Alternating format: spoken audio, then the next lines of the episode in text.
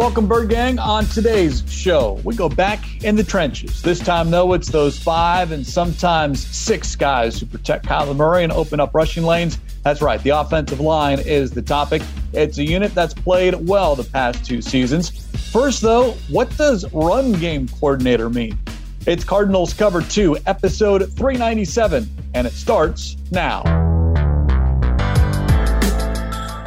Welcome to Cardinals Cover 2 with Craig Grialou and Mike Jurecki. Cardinals Cover 2 is presented by Hyundai, proud partner of the Arizona Cardinals, and by Arizona Cardinals Podcasts. Visit azcardinals.com slash podcasts. Murray rolls to the right, throws near side to Fitz, caught, and he's into the end zone for the touchdown. Here's Craig Grialou and Mike Jurecki.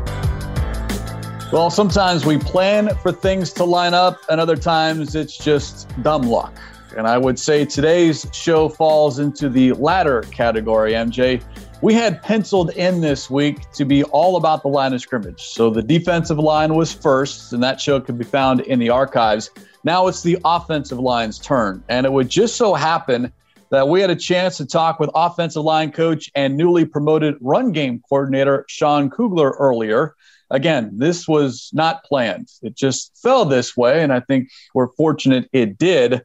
A lot to get into from Cougs. He spoke for just over eight minutes, but a lot of it was on individual players, and we'll get to that in a moment. But a couple of things that I think the Bird Gang needs to know first and foremost was one, and it's a question that we've had here on Cardinals Cover Two. I know the fans have as well.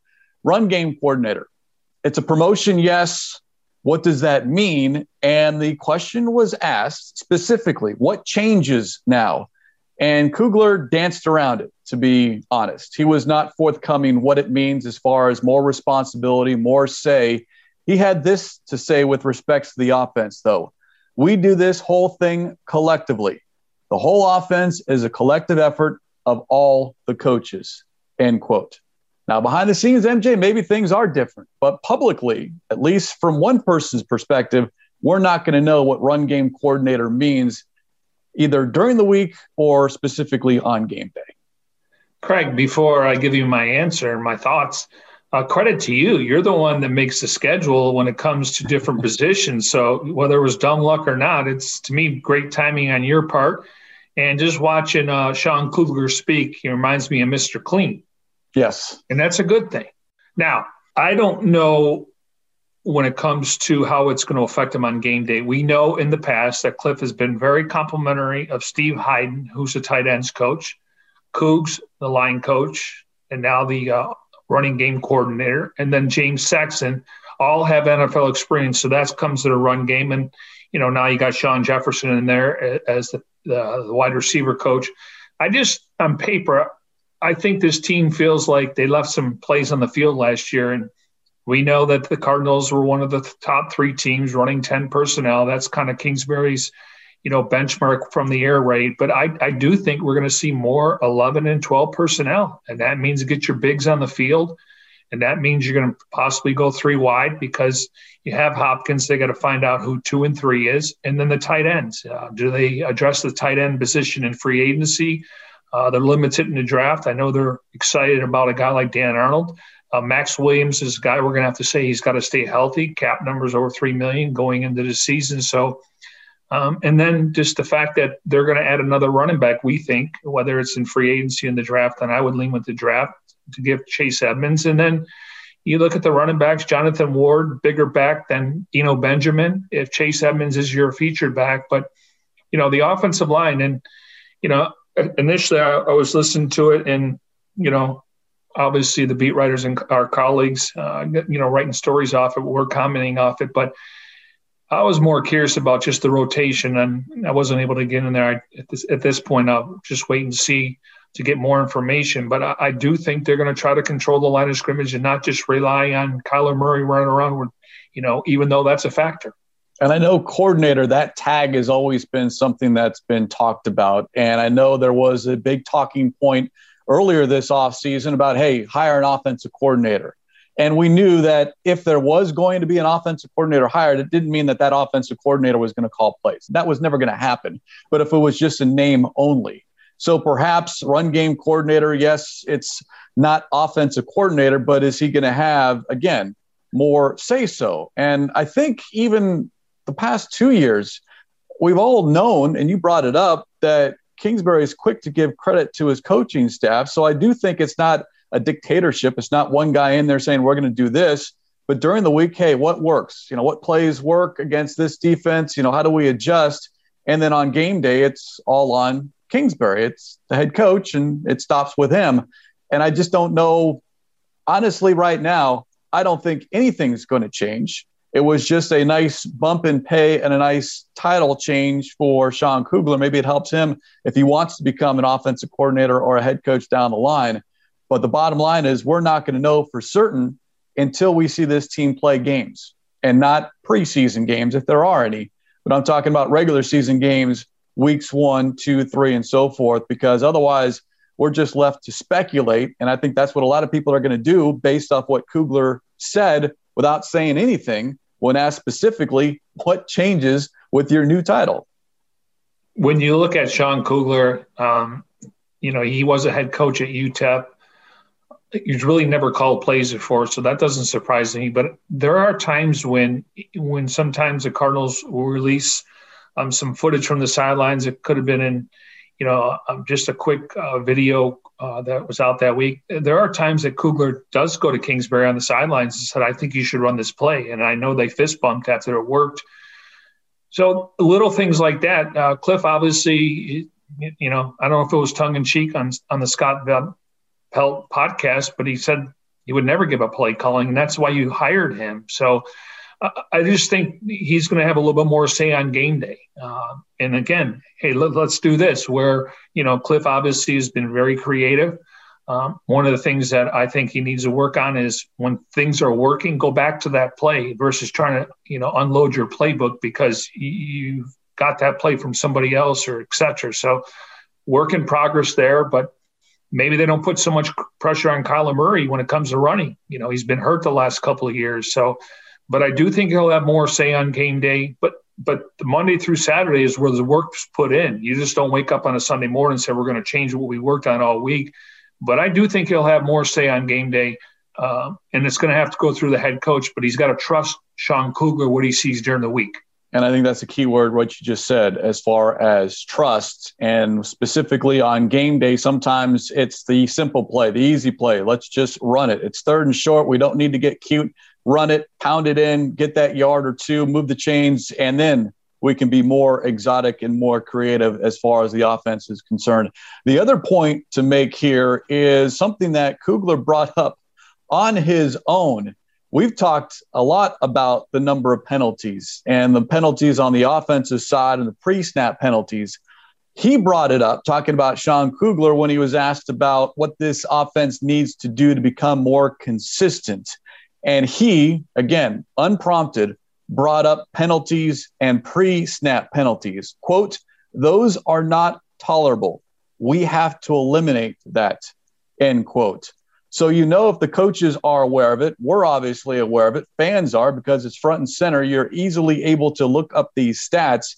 I do think that there is going to be more accountability for these players to eliminate pre and post snap during the game, holding calls, pass interference, effort penalties, those are going to happen. But you can't have false starts. You can't have delay of games. You can't get an unnecessary roughness after the whistle. Those things, I think we will see a dramatic drop, and that's a good thing, in penalties in 2021.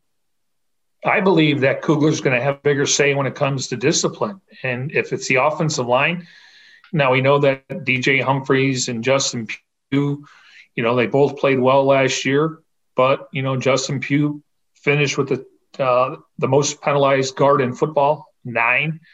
Um, DJ Humphries, you know, you look at Hump, um, you know, he he had some false start penalties, um, and that's going to be cooler Now to say we're going to take somebody out of the game, that that means you're only as good as your backups, and we'll get into some of the details um, what the line could look like. Obviously, we don't know what it's going to look like until the draft and free agency's over. Do they add? Do they re-sign some guys?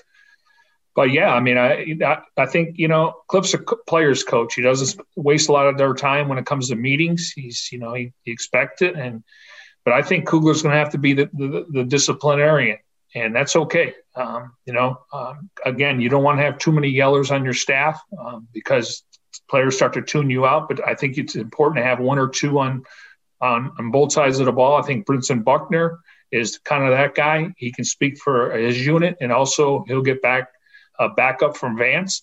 And I think Kugler has the respect in the room from the entire unit just based on his physicality and what he's trying to teach. So maybe he's the guy, again, speculating there, just don't know. But um, there's a reason why he's going to have more say um, to me on game day. Again, Kingsbury's going to call the plays, and they, everyone's going to have to be on the same page no one likes to be yelled at, but sometimes a good talking to, or even if it's a seat next to the coach or the assistant for a player or two, just to kind of diffuse the situation or get your mind back focused on what the task at hand is. Because as we've discussed, 45 pre snap penalties.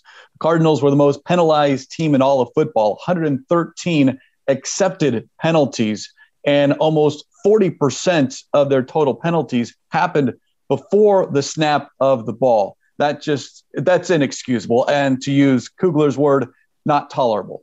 If it happens in the first month of the season, then we're going to see how much discipline this team has because it really starts with the head coach. I mean, you can you can have some, you know, dictators on offense and defense, but it starts with the head coach, and then you know, but we'll we'll see on that. And when I look at it, Craig is you know, were guys wearing down last year where they started rotating players. You normally don't see that. And I bring up Joe Judge when we got a chance to hear him and talk to him. He said, We're doing it because we're trying to build the, the future of with the offensive line. They used their first pick drafting a left tackle, and he struggled in that game. Just look at the numbers. But here, the Cardinals, you know, the second year in the same system and they're rotating players. Now, I do think Sweezy was wearing down I like I loved his physicality when he got here. He brought some physicality to that side of the ball.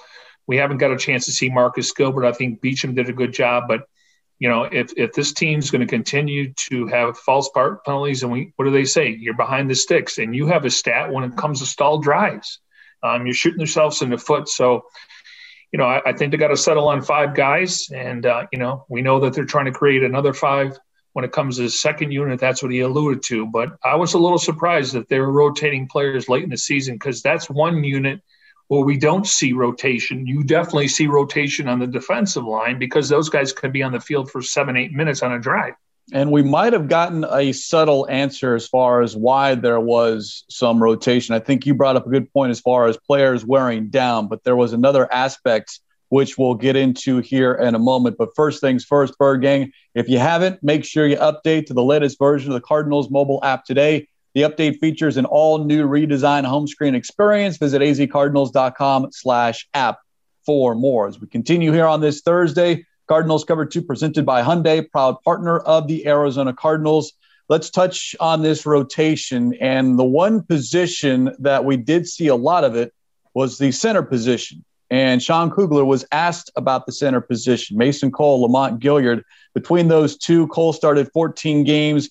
Gaillard started two, but we did see a lot of Gaillard late in the year. And without calling out a particular player, I do think it was telling in what Kugler had to say about the center position, saying there were a lot of ups and downs. Overall, needs to take the next step to get better, to get better to help our offense. And maybe that's why we did see some rotation at the center position only. It wasn't health related, performance related. They were trying to find something who they could count on at the center, either Cole or Gaillard. And maybe that's why we saw some rotation based on what Kugler had to say earlier. I would agree with that. And, you know, you mentioned Cole started 14 games, four false start penalties. I think that he had two and two and two games in a row, and then five total penalties, which is most for the center. They got to get better in the in, in, the interior, just based on the division. Um, you know, you're not always going to be able to contain Aaron Donald. He's a mismatch, and, and at least the last coordinator, Brandon Staley, started moving him around.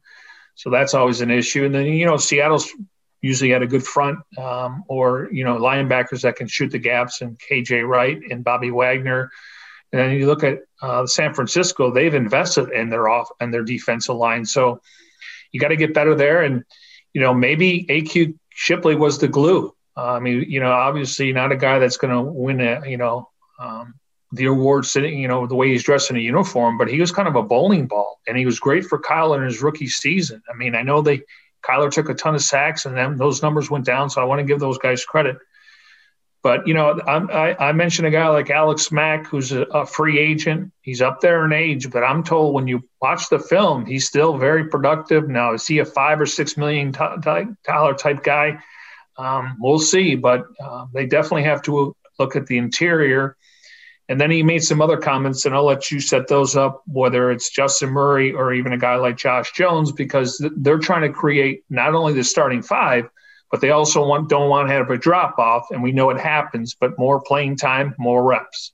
What Bird Gang should get out of this conversation is don't be surprised if there is someone brought in from the outside specifically at the center position. Overall, Kugler addressed that saying that's not out of the possibility. They want competition at all five of their offensive line spots, but specifically the center spot. You brought up Mack.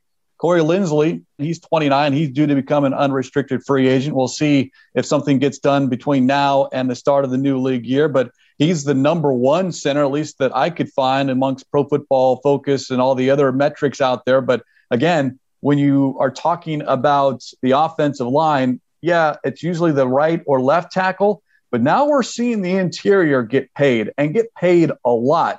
And is that a wise investment when we're just talking the center position right here? Or do you hope that Cole and Gaillard, with some more experience, can be that guy? Or is there someone in this draft that they're really high on at the center spot?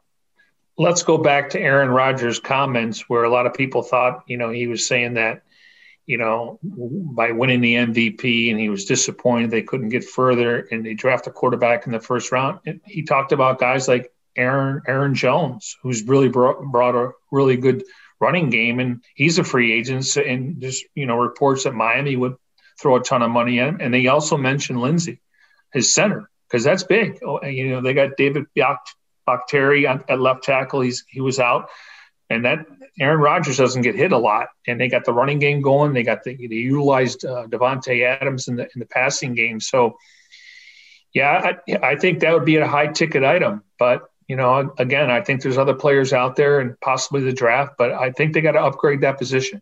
Some other centers of note that are due to become unrestricted free agents Austin Blythe, Matt Skura, David Andrews, Austin Reiter those guys all 28, 29 years old. Linsley, though, is the big name when you're talking about centers that may be available. Just don't know if that's a spot, though, as far as dollar figures when you have a lower cap and not much salary cap space, if that's a wise investment. Though we are talking about protecting your most important commodity, and that in Kyler Murray. Let's move from inside and further go out, talking about the guard position, because you brought up two names, Justin Murray and Josh Jones. Now, the latter, Jones, the rookie, we always figured he was going to be in the mix for a tackle spot and maybe the heir apparent at right tackle if a Marcus Gilbert doesn't come back or Kelvin Beachum isn't re signed. But according to Kugler, there's some versatility with Josh Jones. He can play both tackle and guard. So perhaps now without J.R. Sweezy in the mix, because he's to become an unrestricted free agent. You got Justin Pugh on the left side. What do you do at right guard? Is it a Josh Jones or is it a Justin Murray, who Kugler was very high on earlier? Josh Jones got a chance to get his feet wet. He, he obviously was able to take a lot of reps in practice. Uh, we know that he was ranked in their top 30 on their on their top 50 board, and that's why they valued him so high in the third round. They didn't think he would be there, considering they weren't able to you know, recapture that second round pick. So I, I like what I'm hearing there. Uh, to me, that's what it becomes. You know, the more you can do. And I always say that they're going to go with the best five guys. You know, I'm, I'm curious to see what happens with Beachum. I thought he did a nice job. I think he only gave up one sack the whole year. Um, and, he, you know, that's usually now teams have multiple pass rushers. So it's not just the left tackle has to protect. Obviously, that's the blind side, but on the right side, and they did bring in Josh Jones um, and a few times as an extra blocker. So, um, you know, it's just a matter of time that you know you're going to get that third round pick in there, and hopefully he's a fixture for the next ten or twelve years. When you talk about Josh Jones, his size alone, I think, is why people think tackle six seven, three ten. That is bigger than DJ Humphries over on the left side. But here, as we just kind of converse here on Cardinals Cover Two, presented by Hyundai, proud partner of the Arizona Cardinals, if they do like Jones and or Murray inside, because don't forget, two years ago it was Murray who did a good job playing tackle. Maybe you do re-sign a Kelvin Beachum. You do have Marcus Gilbert, who opted out a year ago, coming back. Is he still interested in playing? Don't know that. I do know he recently got married, so congratulations to Mr. and Mrs. Marcus Gilbert. But maybe you go with a veteran tackle, whether it's someone you know or maybe someone on the market, and then you go younger at the right guard position. And as they say, made the best man win between Justin Murray and Josh Jones. And when you look at, you know, some of the other guys, I mean, we've talked about Lamont Gaillard. I think he's more of a backup rotation guy. I wonder if he can play multiple positions. And then you, you mentioned um, Josh Miles. Um, he, you know, he's a guy that they said was a tackle, but I got to think in this day and age, you got to be able to do uh, both things. You look at Miles, very similar to Hump, a little bit heavier. 6'5, 325. He was a seventh round pick in 2019. So, you know, you like to be able to go eight to 10 deep. We know that they're going to dress eight on game day. And now it's just a matter of do they retain Calvin Beachum and what's what's the best option if you want to move Murray to right tackle, depending on what happens with Gilbert. And then you got Josh Jones. And again, uh, as you pointed out earlier, guards are getting just as much money, not as a left tackle, maybe a right tackle, and you would solidify that that box. And then in the future, if, when Humphries gets you know a little bit older, and whether he gets another contract from the Cardinals or not, you have an option to move Jones out there as your starting left tackle, which he had 40 starts at the University of Houston. Couple of other names that the Cardinals have on their roster with respect to that right guard position. We'll get to the left side here in a moment. But three players signed to futures contracts, all guards. Shaq Calhoun, Sean Harlow, and Koda Martin. Harlow, the former fourth round pick of the Atlanta Falcons back in 2017. He's only played, though, in one game. And then Koda Martin out of Syracuse, twice was protected on the practice squad, 6'6, 304. So he is back in the fold. And then there's another name, but it's a tackle. That is Brandon Bowen, who was just recently signed six seven three fifteen. So they are flooding guard and tackle, and I think looking specifically MJ at that right side, and then maybe even adding the center position, just trying to figure out those three pieces to pair up with a Humphries and a Pugh. And then you look at Max Garcia, where he can play both guard and center. Um, definitely has experience. You know, he played in 14 games, mainly on special teams. Um, he's unrestricted. Um, again, he, he, was coming off an injury last year before, as he signed with the Cardinals, but he was more of an insurance policy. And, you know, again, I don't think they're going to have to pay a lot of money, maybe more of a one year deal. And I, and I think at, you look at J.R. Sweezy, who started 10 games, nine at right guard.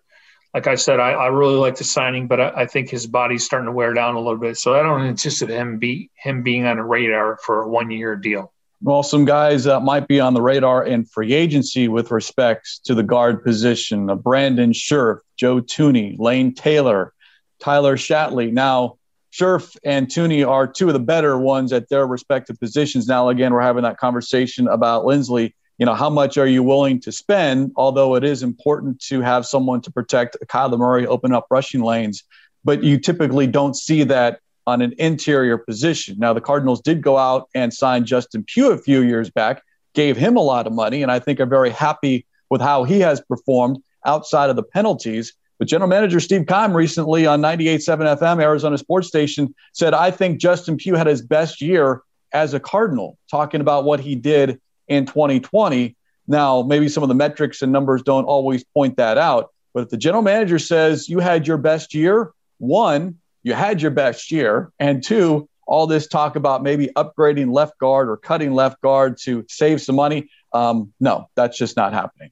I think uh, we've maintained, at least I have, and I think you're in agreement. Can't speak for you, but I, I, I'm intrigued And I'm I'm excited for the upcoming season when it comes to the left side. Now from the center over. Now the good news, Craig, you mentioned Brandon Scherff and Joe Thuney. I mean, you're talking about paying these guys 14, 15 a year. And if you think Josh Jones could be your future guard, that's why you drafted him in the third round. And they had a first round grade on him. So that's that's what part of the draft is. I mean, trying to find those diamonds in the rough, guys that you had ranked pretty high. Um, and you're in Justin Pugh. I mean, I, I think if we would have looked at it, um, you know, after the season, not knowing Steve's thoughts and just based on his penalties and maybe his run blocking versus pass protection, he could have been a cap casualty, but that's not the case. And so I think they're set for the left side, uh, at least for the upcoming season. And depending how Pugh plays, that they could have some guys in the mix uh, for next off season. Now, there's one player we have yet to mention amongst the offensive line. And as we say, it's cliche, but it's true. We save the best for last, talking about left tackle DJ Humphries. And maybe a couple of years ago, we wouldn't have been saying that. But here now, someone, MJ, who has played, started, not just played, started all 16 games for the past two seasons and has performed very, very well. He's come a long way. We've talked about his maturity off the field and on the field. But you talk about protecting a quarterback's blind side. Right now, the Cardinals have one of the best left tackles in the game. He's getting paid as such, maybe not top tier money. Remember, he re signed ahead of free agency. So it was his decision to re sign and not hit the free agent market. But he is among the best top three, top five tackles in all of the National Football League. I'll go a step further. According to Pro Football Focus, the high, highest graded offensive lineman in 2020, Wyatt Teller, 92.3, Cleveland, Trent Williams, 49ers, 91.9, David Bakhtiari, 91.8, Zach Martin, 91.3, Garett Bolles, 91.3, DJ Humphries, 88.3 over Duane Brown, Quenton Nelson, Andrew Whitworth, and Corey Linsley. Regardless of the position, he's ranked sixth overall. And if you start looking at when he got that extension, he was in the top four or five at that position. He's not even in the top eight or nine. So clearly, if he continues to play like he is, he's going to get another contract. Well, right now he's a bargain and and that's just you know it, it's it's a risk on his part and it's also a risk on the team's part as well but as far as what he could be making versus what he is yes he's a bargain for how well he is performing but again it's all about timing how we started today's show timing is everything when it comes to contracts and when players hit the free agent market just look, go back a year ago humphries already had his press conference he already had the extension and he was getting re- getting ready to get married and have a nice off season. And he said, "I told my agent I want to be here. Let's make the number." He could have, you know, he could have been. They could have put the tag on him and obviously looked at free agency, but you know now he's under and he's a perfect age. I mean, the, the fact that he was drafted at 20, yes, didn't go well for him. You know, he he obviously used it as motivation, and I think once he had a child and now he's married, you could see the maturity a great locker room guy. So that was a really good pick for the Arizona Cardinals. One other note with respects to Pro Football Focus, they credited Humphries with allowing just three sacks on almost 700 pass blocking snaps. Let me say that three sacks allowed on almost 700 pass blocking snaps. And when we talk about sacks, it's a little bit different with Kyler Murray because of how mobile he is. And sometimes he holds on to the ball a little bit too much tries to do too much or try to make that big play as opposed to getting rid of the football. But what did we hear from Murray and the offensive line a year ago at this time? The 48 sacks that this team had a year ago, they wanted to cut that in half. They almost did. Murray was sacked 27 times overall, 29 times by a Cardinals quarterback. Don't forget Chris Streveler in week 17 but Murray was sacked just 27 times as compared to 48 times the year prior. A lot of that is the offensive line. A lot of that is Kyler Murray getting smarter. But bottom line, when you look at these numbers at the end of the season, hey, where do we need to get better at? Well, we need to get better at protecting number one. And I think this offensive line did a very good job at doing that. Yeah. And according to Pro Football Focus, um, they credited over the last two seasons Murray with 36 sacks. So you're talking about from the team that's over 75 or 76, you throw in Streveler. So they cut that in half. Um, again, um, towards the end of the season, though, he was getting hit a little bit more, and they weren't getting the uh, the the plus yards like they have in the past. But I, you know, to kind of recap, I'm glad that Kugler mentioned the penalties because you can't shoot yourselves in the foot. Um, the margin for error, you know, last year in the second half of the season was very small, and I believe it was Captain Fitzgerald from the Arizona Republic, and the word he used inconsistency, inconsistency yes. across the board at certain times. Clearly, they, they were number one at some point in the year when it came to total yards, but I think they would have traded that in to score more touchdowns in the red zone. Quote, when we're rolling, we're hard to stop. We showed flashes of that, but flashes didn't get us to where we wanted to go. End quote. And he's obviously referring to the postseason and a long playoff run. Eight and eight, MJ, it's just not going to cut it anymore. We can say that, the fans can say that, but I think what you're going to hear definitively from the coaching staff and the players as we get closer and closer to the 2021 regular season, they're going to say that. Maybe not so many words, but five, finishing 500, watching the playoffs from their couch, that is not going to sit well with anyone. Nor should it. And, you know, that's why they, you know, they brought in a new wide receivers coach and they promoted Sean Kugler. And, you know, at the end of the day, um, they, they got to win more games. And we can sit here and talk about, you know, averaging five yards a carry. And, and, and Craig, it's, it's surprising to me. This team scored 22 rushing touchdowns and 21 came from Kyler Murray and Kenyon Drake. The lone other touchdown was Chase Edmonds.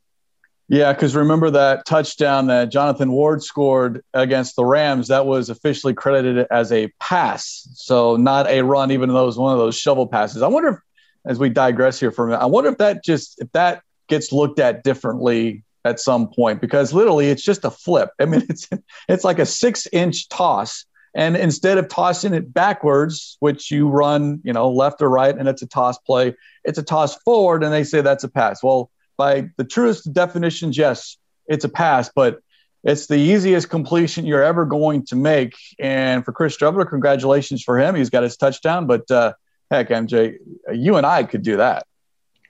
And if I'm not mistaken, Christian Kirk, he dropped the touchdown, correct? and that yes. would have been a passing touchdown. And another game, I don't know if it was a bubble screen or a, a, screen pass where he got down to close the goal line and he wasn't able to get in. So that happened a couple times. So Christian Kirk, he could have had a couple more touchdowns, and here we are. He had the same amount of touchdowns as DeAndre Hopkins. Before we wrap up the offensive line conversation, we've done this with each position group now. We do mention a couple of draft prospects. Before we get your thoughts, MJ, as far as whether, you know, 16 as far as a first round pick is concerned might be something the Cardinals look at with respect to the offensive line. In fact, uh, Daniel Jeremiah of NFL.com, in one of his mocks, his first mock, he did project an offensive lineman, and actually an interior offensive lineman, Alijah Vera Tucker out of USC, 6'4, 315, played guard in 2019, tackle in 2020. He actually mocked, talking about Jeremiah, mocked Vera Tucker to the Cardinals at number 16. There's some tackles out there. The biggest name is Penei Sewell out of Oregon, who did not play last year, but the year prior in 2019, a unanimous All American. There's a couple of interior guys Wyatt Davis out of Ohio State, Landon Dickerson out of Alabama. Just some names out there with respects to that 16th overall pick, if on the board. It's not sexy. We all want to see a pass catcher or a skilled position player or someone on defense that can make an immediate impact as opposed to someone who, by all accounts, you're not going to want to see or talk about because offensive line play doesn't get a lot of credit or attention unless something goes wrong. I like to look at my cheat sheet. What they do in free agency? Did they bring in uh, somebody uh, that can play the interior? It looks like they're, you know, stockpiling uh, guards and, and tackles I think you know because we know the game's won in the trenches, and I think the Super Bowl proved that um, based on you know look at the offensive line for the the Buccaneers and then their defensive line, and we know the Chiefs were out there without their two tackles. So I, I got to think at some point whether it's the D line, and again that can they can check that box in free agency. Um, again, what happens at corner? I do think you're going to have to draft a lineman at some point in the draft. Uh, maybe that's a second or third round, but right now they only have five picks, and it wouldn't surprise me if they try to trade down to get an extra three. And that's where you can check a couple boxes, maybe a running back, uh, maybe possibly an interior offensive lineman or D lineman. So it's hard to forecast um, what they're going to do, but I guess we'll know more. And if you follow a lot of teams, what they don't get in free agency, they have a tendency to use the best player available with a slight need. And that happens. And again, you stick to your board. And clearly, the Cardinals, when they drafted Isaiah Simmons, he was the best player on their board when they were picking at eighth overall. I think he was close to Chase Young and Jeff Okudah. And at the time, they really didn't need Jeff Okudah and Chase Young. It would have cost you to move up.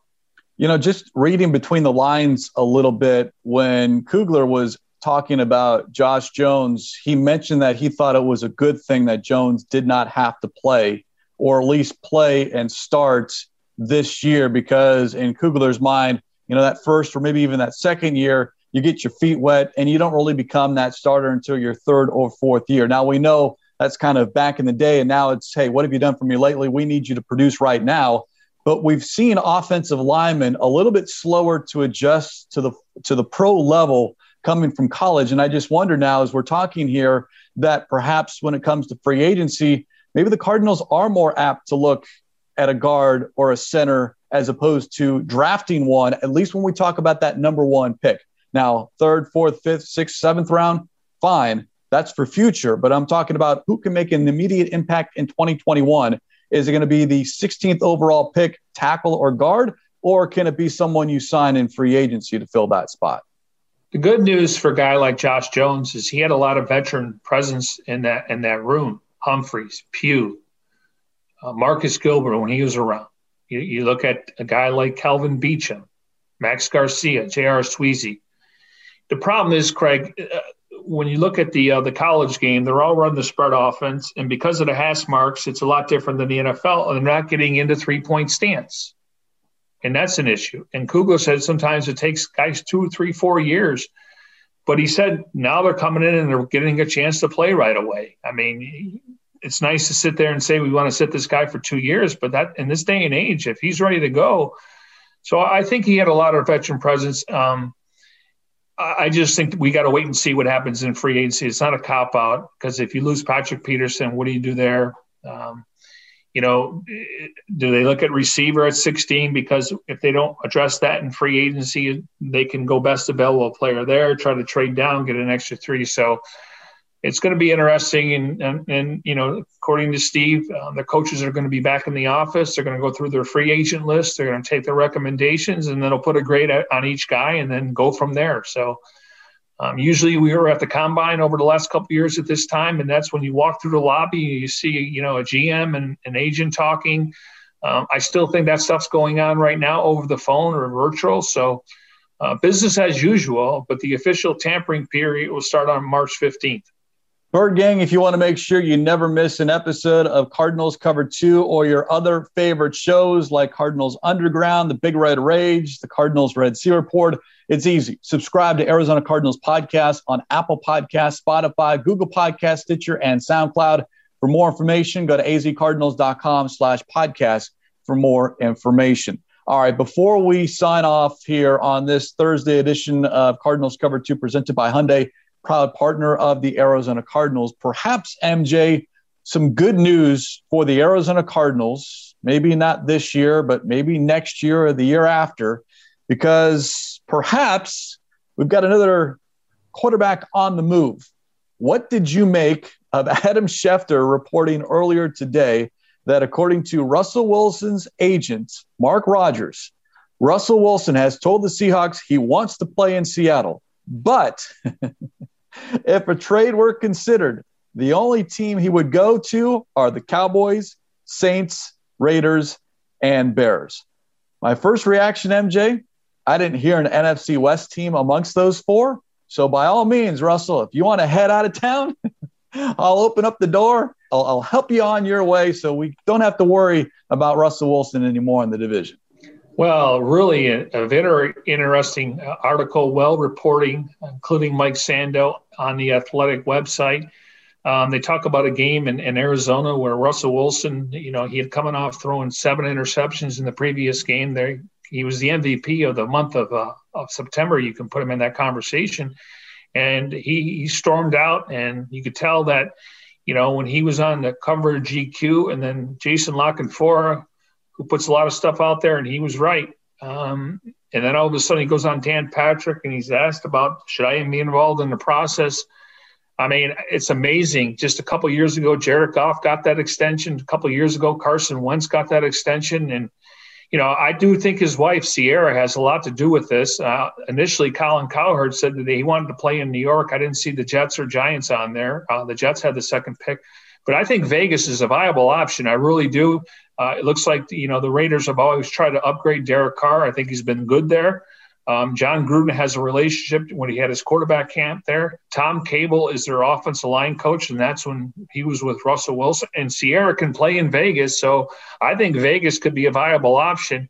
It's just amazing that you know these guys you sign these contract extensions, and teams are willing to take this dead money against the cap, and that's why I'm rooting for the Houston Texans. Don't cave in on Deshaun Watson. If, if he wants to sit out a year, let him sit out. But it's just crazy and you know, we see in the NBA, you get two or three, uh, you know, stars and you make a, a super team. If you're the best player on your team in the NFL, you can force your way out. And I think that was evident last year before Deshaun Watson had an MVP type season. That was DeAndre Hopkins, Stefon Diggs. He forced his way out. So it seems like that's it. I don't think if you're, you know, the starting left tackle, you can do that. But it just seems like if you're one of the best players on your team, regardless of the contract. And I, you know, the cap's going to go up to 210 next year, hopefully. So you could see teams are willing to push the money around. But I'm shocked that Russell Wilson, who said he wants to play to he's 40 years old, may not be in, be in, in Seattle. And we'll see if they make a trade. Um, but I do think the Vegas could be a viable option. And maybe Jerry Jones, we know he, likes new toys. And uh, Dak Prescott is one of the better quarterbacks in the league. So very interesting. In Chicago, I don't know. Well, he is a Midwest guy. I mean, he was at Wisconsin for a cup of coffee before moving to NC State. So perhaps, but I, it, I'll go back to something you said. It, it, times are certainly changing, and maybe they've already changed in the NFL as far as player movement. Because I'll go back to what Schefter tweeted early in the offseason. He put the over under on 18 quarterbacks moving, and he'd say, I'll go with the over. Yet I did not expect that to include a Jared Goff, and he's on the move. Didn't even expect that to be with maybe even a Carson Wentz or Matthew Stafford. Well, there's two and three on the move. And now we're talking about Russell Wilson, who's synonymous with the Seattle Seahawks. And to see that separation, again, not probably not going to happen this year, but there is certainly more noise with this than a week ago, even yesterday. So the louder it gets, the more uncomfortable things tend to be. And when things get uncomfortable, that's when decisions get made. And perhaps some guys pack their bags and will be playing elsewhere in 2021. I listened to Steve Wyche, and he kind of alluded to what you said. Normally, it's the following season. You know, they let go of Richard Sherman, they got rid of Earl Thomas.